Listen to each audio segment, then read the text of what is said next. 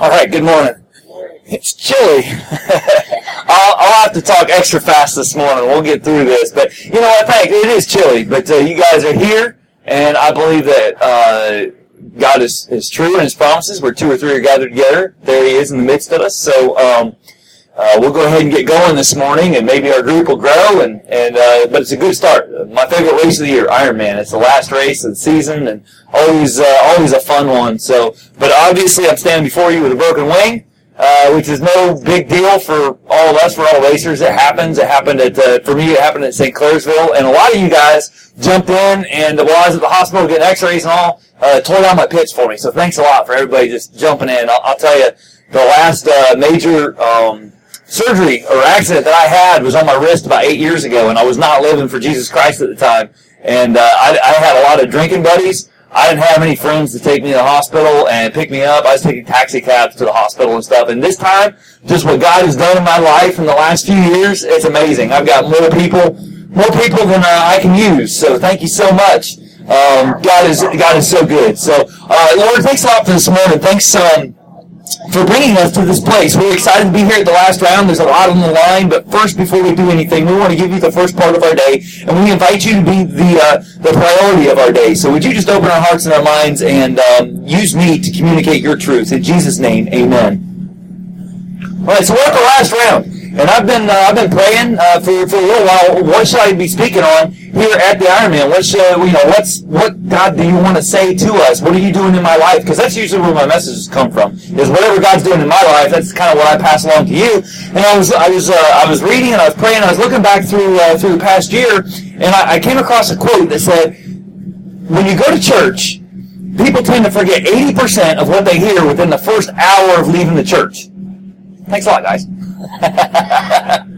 But it's true. I preach it, and I tend to forget it. So I'm looking back through my notes. I've got all this stuff written down that we've gone through this year, and I'm just thinking, you know, what's God been doing this year? What's He up to? Last year, we kind of came up with this theme that God created us on purpose and for a purpose. What's He doing this year? Where do we go with that? Well, we kind of actually have been building on that. And so what I want to do this morning is a message very different from anything I've ever done before. It's kind of different, but I am going to re-preach all 12 messages, but I'm going to condense it down into 20 minutes. So if you can stick with me, here's kind of what happens. You know, at the end of last year, we learned that God created us on purpose for a purpose. He wants to do something incredible in our lives.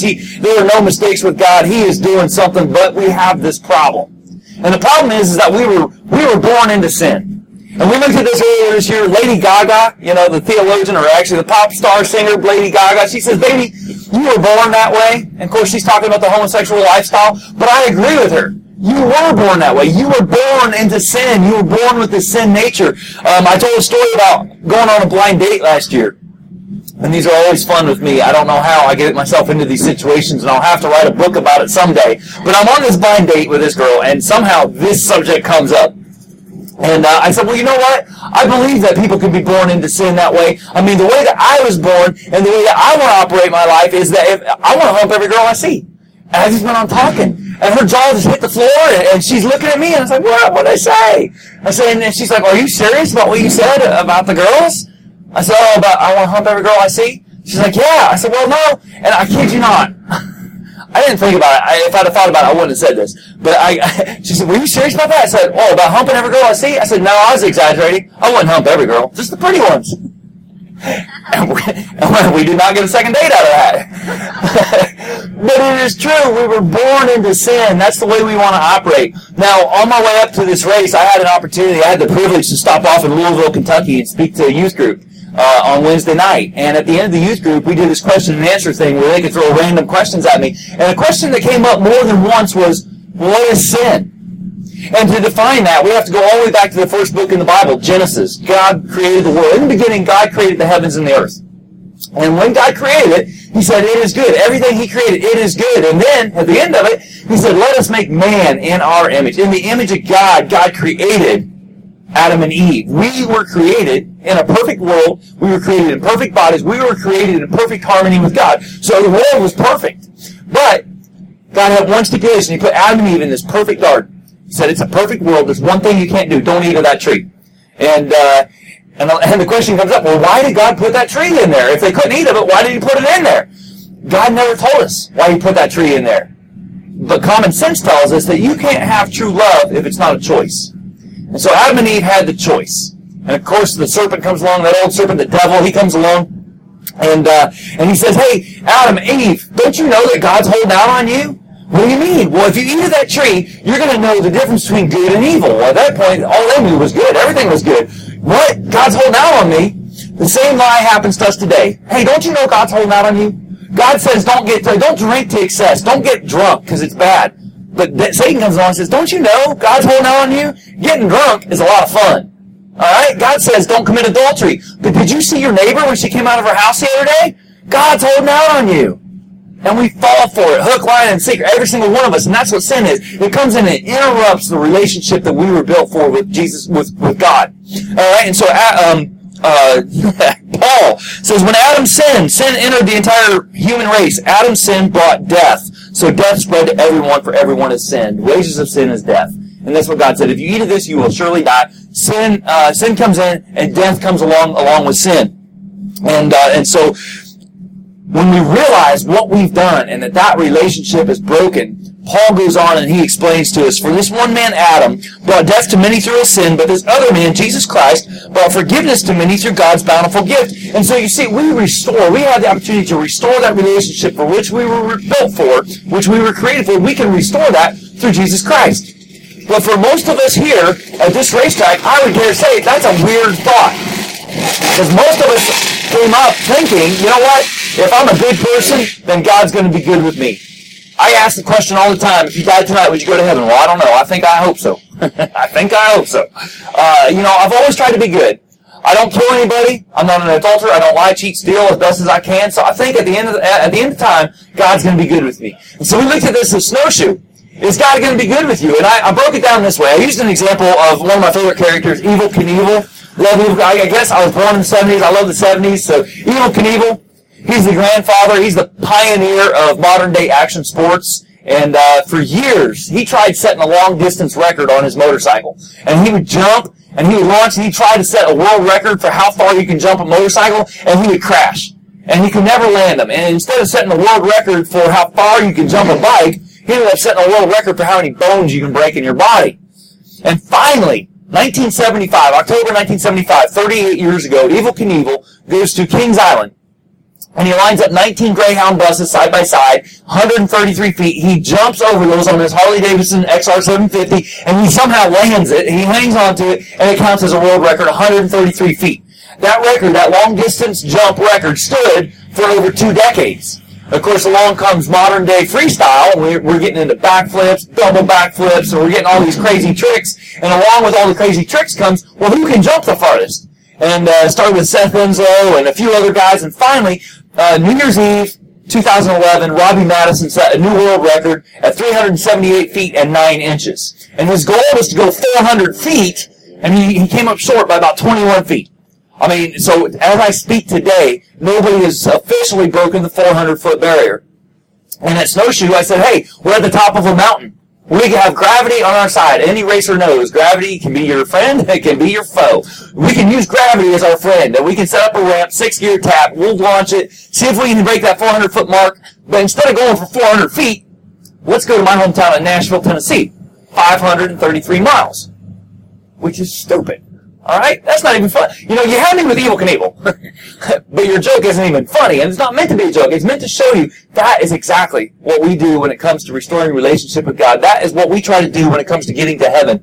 We try to bridge a gap that cannot be jumped. 533 miles is impossible. And so this question came up in Jesus' day. Say, how good is good enough? A young man comes up to Jesus and he says, hey, good teacher, tell me how I can inherit eternal life. And Jesus says, well, keep the big 10. Don't kill anybody. Don't cheat. Don't lie. Don't steal. Don't commit adultery. And the guy says, oh, great. I've been doing that since I was a kid. I've been doing that all my life. So you tell me good is good enough. And Jesus says, well, actually, there's one more thing. Sell everything that you have, give the money to the poor, and then come and follow me. And the Bible says that the young man went away in great dismay, for he was very rich. And Jesus turned to the crowd and he said, it's impossible for the rich people to enter heaven. And later on he says, but what is impossible with man is possible with God. You see, Jesus told the young man how to do it.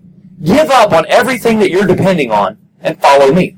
But at the time, nobody really understood what Jesus was talking about, because at that time, Jesus was just a good teacher. The young man even called him good teacher. Nobody really realized who Jesus was and what he came to accomplish. But later on, just a couple years later, Jesus Christ ended up being executed on a cross on our behalf, for our sin. He paid the penalty for our sin. And on the third day, he rose again and he triumphed over death. And that's why Paul goes on in Romans and he says, we are made right with God when we believe that Jesus shed his blood, sacrificing his life for us. So you see, the problem is that we were born into sin. Baby, I was born that way. But because of Jesus, I don't have to live that way. Because of Jesus restoring my relationship with God, I am no longer a slave to sin. I am not a slave to sin. But then the question comes up, all right, so if I'm not a slave to sin, why is it that I keep on tripping and doing the things that I don't want to do? Why is it if Jesus has set me free, why do I keep on falling back into my old patterns and the old ways of doing life? And Paul explains that too in Romans chapter 6. He says, don't you realize you become a slave of whatever you choose to obey? You can be a slave to sin, which leads to death, or you can choose to obey God, which leads to righteous living. Well, man, I thought that if I accepted Jesus, then I'd be free from all kinds of rules and laws and regulations and checklists. We need to look at it just a little bit different angle. All right? Bob Dylan, another 70s character. All right? Bob Dylan, 1979, gives his life over to Jesus Christ. And the very next song that he writes is a song titled, You Gotta Serve Somebody. And the lyrics go, in effect, you might be a rock and roll addict prancing on the stage, you might have money and drugs, you might be a businessman, you might be a doctor, but whoever you are, you're going to have to serve somebody. Yes, indeed, you're going to have to serve somebody. And Bob Dylan, in that song, basically used modern-day language to summarize Romans chapter 6, which means that we are to submit to God. You're either going to submit to sin or you're going to submit to God. Now, what that looks like in my life is I've been a Christian for many years.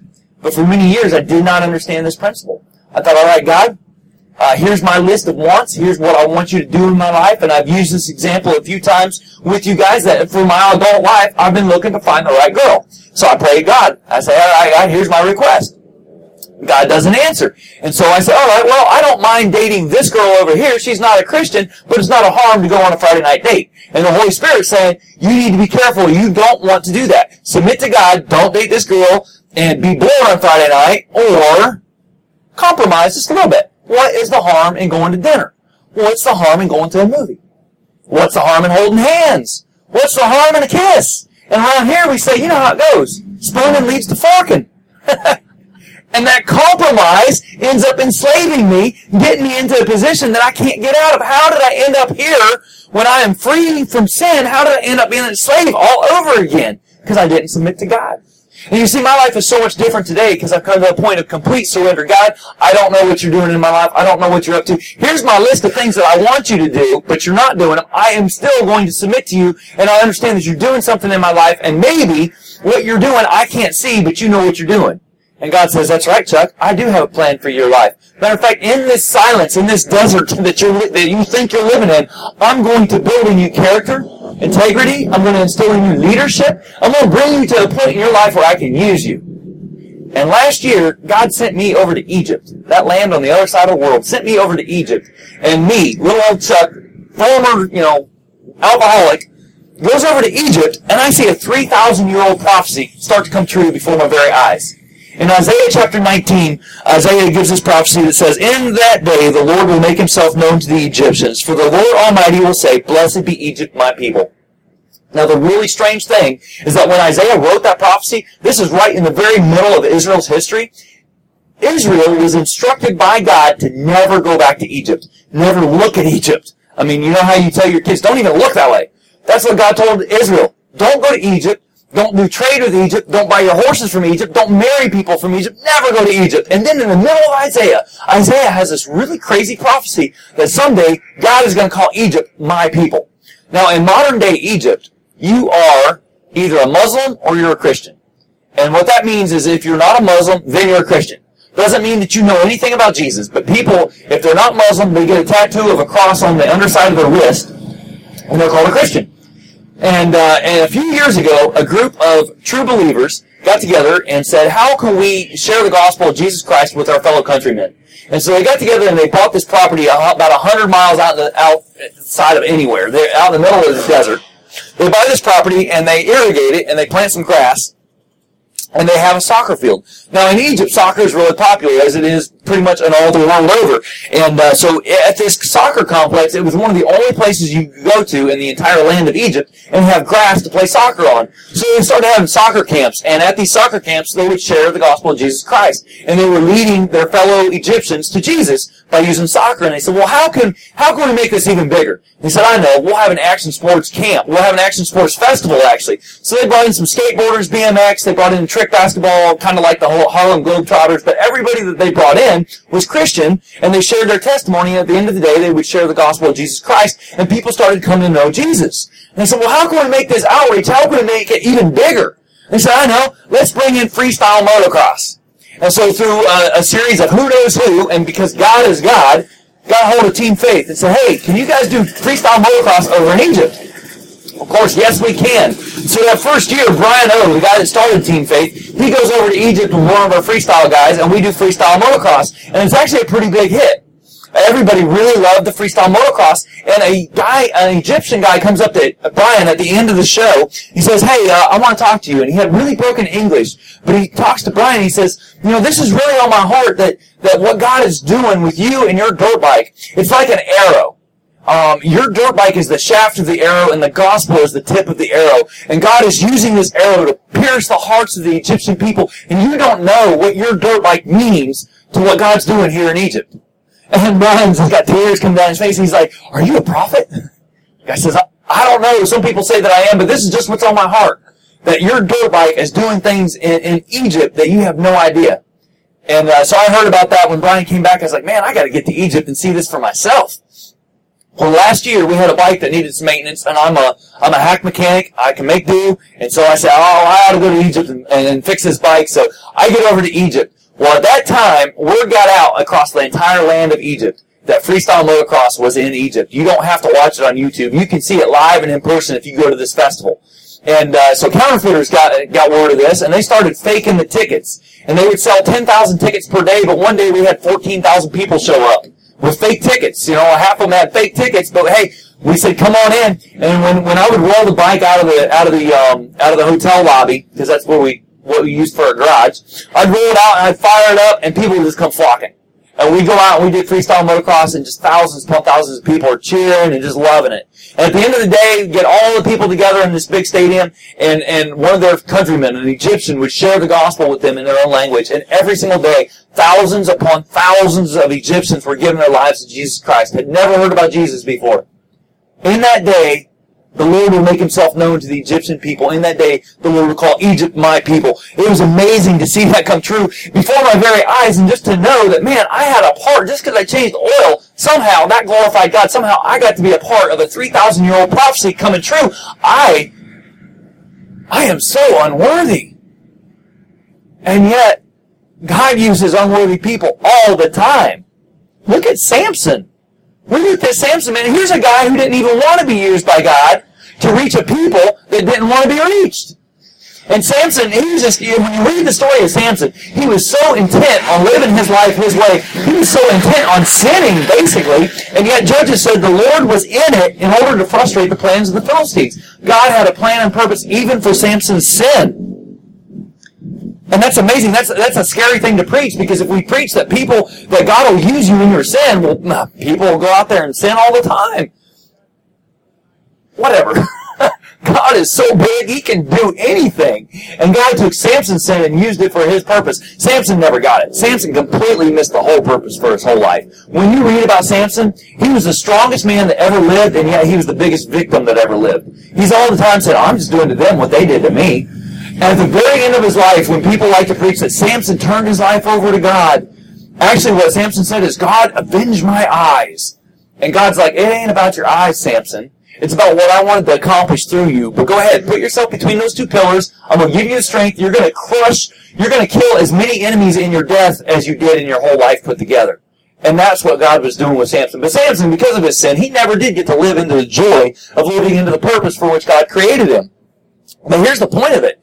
Is that nothing's going to stop God on what he wants to do. It's not what college you go to. It's not what house you want to buy. It's not even who you marry, though I would challenge you to make godly choices in all of those things. But God He can use anything, and he's got a plan and a purpose. And as we sit here, and as we've gathered here together for a couple years now, we understand that, and we want to live into that. But I want to challenge you. There's one thing that when we say, okay, God, I am all in, I'm giving it up to you, there is one area where we really tend to mess it up. And that is in thinking that I am submitted to God, and yet I am trying to manipulate God. All right? And what I mean by that is, God, I understand that you created me for a purpose. I understand that you put this love for dirt bikes in my heart. I understand that you gave me talent. So here's what I'm going to do for you, God. Bless this talent that you've given me. Help me to go fast. Give me the whole shot today. Keep me safe. Help me to win this race, and I will give you the glory at the end of the day. And in order to get God to do what I want him to do, I am going to read my Bible, I'm going to pray, and I'm going to come to dirt bike church. All right? And then at the end of the day, you might crash and tear up your rotator cuff. You never know. That doesn't mean that God isn't God, but we tend to fall into that trap of saying, okay, God, I'm submitted to you for my own purposes. And God said, no, you're submitted to me for my purposes.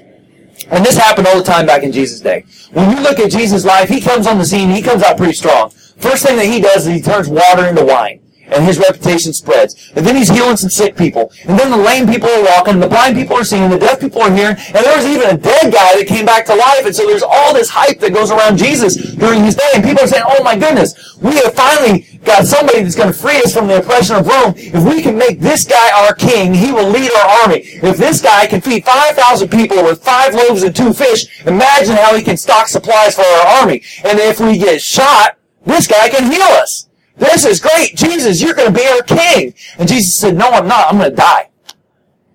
And his closest friends and advisors would come around and say, Jesus, you got to stop talking that way. Leaders don't die. They conquer. And Jesus all the time is saying, you have little faith. You have such little faith. Why are you so afraid? And in other words, he's saying, you have such a small mind. You want me to conquer Rome, but I came here to conquer sin and to conquer death. And if I conquer death, why should you fear it? You're so terrified of the storm, but what's the worst that the storm can do to you? Kill you? And you remember that? Jesus had been preaching all day long, and he was tired, and he tells his disciples, he said, hey, let's get in the boat, let's go across the Sea of Galilee. They get in the boat, and Jesus gets in the bottom of the boat, and he falls asleep.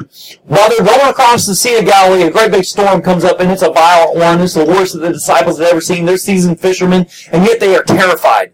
And they go, they wake Jesus up, they shake him awake, and they say, Jesus, you got to do something. And the literal translation is, we are perishing to death. You got to do something. And Jesus, his words are, you have little faith. Why are you so afraid? And then he says, peace, be still. And the storm goes away, and everything is calm. And we hear that, and we say, wow, Jesus can calm the storm. If you take Jesus into your life, then make him the Lord of your life, he will calm the storms in your life. But that's not what Jesus said. If that's what was true, then Jesus would have, the disciples would have come and said, Jesus, we're perishing to death. And Jesus would have jumped up and said, why didn't you wake me up sooner? Watch this. That's not what he said. He said, what's the worst a storm can do to you? Kill you? In other words, I can calm the storm or not. But either way, you do not need to be afraid of it. So all this hype keeps going on about Jesus. And at the end of his ministry, it accumulates. And he comes into Jerusalem. And everybody's wanting to make him king. And they're laying down the palm branches. And they're saying, Hosanna, Hosanna. Blessed is he who comes in the name of the Lord. And they're waiting to make him king. And Jesus keeps saying, no, I am going to die. I'm not going to do what you want me to do. And finally, one of his closest friends, a guy named Judas Iscariot, says, all right, I've had it. I'm over it. If you're not going to do what I want you to do, if you're not going to be the Messiah that I want you to be, then I've had it. I'm turning you in. I'm going to betray you. I'm going to hand you over to the authorities. And that's exactly what Judas does. And Jesus gets arrested. But it gets worse than that. Because another one of Jesus' good friends, Peter, is a guy who, as Jesus is getting put on the cross, totally denies that he even knows him. Now, this Peter is one that Jesus pulled aside just a short while before and said, hey, Peter, your name is Peter, and upon this rock I will build my church, and the gates of Hades will not prevail. And Peter, at that Last Supper, says, Jesus, I will never deny you. I will die for you. And Jesus says 3 times, before the rooster crows, 3 times, you will deny me. And there Jesus is in the courtyard, and Peter's denying that he even knows him. And then Jesus goes to the cross, he gets hung on the cross, and he dies. And all the hype dies with him, and all the hope goes out the window. And now what is God going to do? How is God going to use a scaredy cat loser like Peter to build a church? How is God going to use a dead guy hanging on a cross? And they bury him, and all hope is gone, and all hype has died. And then on the 3rd day, as you know, there's an empty tomb. And Jesus has resurrected from the dead, and He has conquered the grave. And one of the first things that Jesus does is He goes and He finds Peter, and He says, Peter, feed my sheep. Peter, the game plan is still on. Your colossal failure. I was praying for you before it even happened. Peter, Satan came and he asked to sift you like wheat, but I prayed for you that your faith would not fail, so that when you repent and you return to me, that you would strengthen your brother, that the game plan would still be on, that you would still live into the purpose for which you were created. And Peter, 7 weeks after that colossal failure, Peter preaches a message and 3,000 people come to know Jesus. 3,000 people profess Jesus as Lord, and the church has started. Upon this rock I will build my church, and Satan can't even stop it. Exactly, you and I are here because of that scaredy cat loser 2,000 years ago. God's greater than that. God's greater than our mistakes. He's greater than our failure. He's greater than betrayal. He's greater than sin. And God has a plan. He's greater than the hype. You see, Jesus, because He rose from the grave, and this whole Jesus movement started with this guy named Peter and 3,000 people coming to know Jesus, that whole Jesus movement changed the course of the world. And you and I don't know it today. We live in a very, very comfortable America. But I have a friend in Ghana who is a missionary, and his wife posted something on Facebook just the other day that was really disturbing. And I read it, and the conditions in Ghana are like looking in the rearview mirror of history. There's child slave labor. Women are sold off as sex slaves. People are worshiping idols. There is witchcraft that's abundant. I mean, it is exactly like looking 2,000 years ago. And 2,000 years ago, the only people in the world that had respect for children and that would protect children and had dignity for slaves and would protect women, those people were called those crazy Christ followers in the first century church, because Jesus changed everything. And you and I get to live in a very comfortable America that, whether we call ourselves a Christian nation or not, doesn't matter. We have Christian values because we can protect children to the very end. We allow women and men, we have equal rights, black, white, yellow, green, it doesn't matter. We're all civil rights. That is a Christian value. That's something that changed because Jesus came and did what He does and restored us to in a right relationship with God. And so at the end of it all, what does it all mean? Well, Jesus kept saying, fear not. Fear not. And so as we look at our lives and say, God, I really want you to do this thing. I want you to live up to the hype. Jesus is saying, fear not. Why are you so afraid? I can calm the storm or not. And it's not your failure that holds God back. It's your lack of faith. Fear not. There's this one guy that epitomizes that, and his name is Paul. Paul was a murderer. Came to know Jesus Christ. And got sold out for the gospel, and he's going all around the Mediterranean rim. He's evangelizing. He's telling people about Jesus. And he gets himself unjustly thrown into prison. He and his buddy Silas are in prison. And they get down to prison, and instead of freaking out and saying, God, I was doing what you called me to do. I was doing the right thing. I got unjustly accused. You got to get me out of this situation because this is unfair. He didn't freak out at all. He started singing praise songs. He and Silas together singing praise songs. Middle of the night, earthquake comes along and shakes the jail, rattles the chains right off the arms of all the prisoners. The jailer wakes up, realizes he's been sleeping on the job, that this earthquake has set all the prisoners free, they probably all escaped, and he's getting ready to kill himself with his sword so he could go out with just one shred of dignity. And Paul calls out, hey, don't do it, we're all here. And the jailer says, what do you mean you're all here? Y'all should have escaped by now. And Paul says, let me tell you about Jesus. And he leads the jailer and his whole family to Jesus. In the morning, the officials say, hey, Paul, Silas, we kind of unjustly accused you and threw you in prison without cause, so you're free to go. Had they escaped, had they taken the escape route, they would have never led that jailer to Jesus, and then they would have legitimately been a warrant out for their arrest because they legitimately escaped from prison. You see, what God's doing so often is He's saying, there's a storm in your life, but I'm the God of that storm.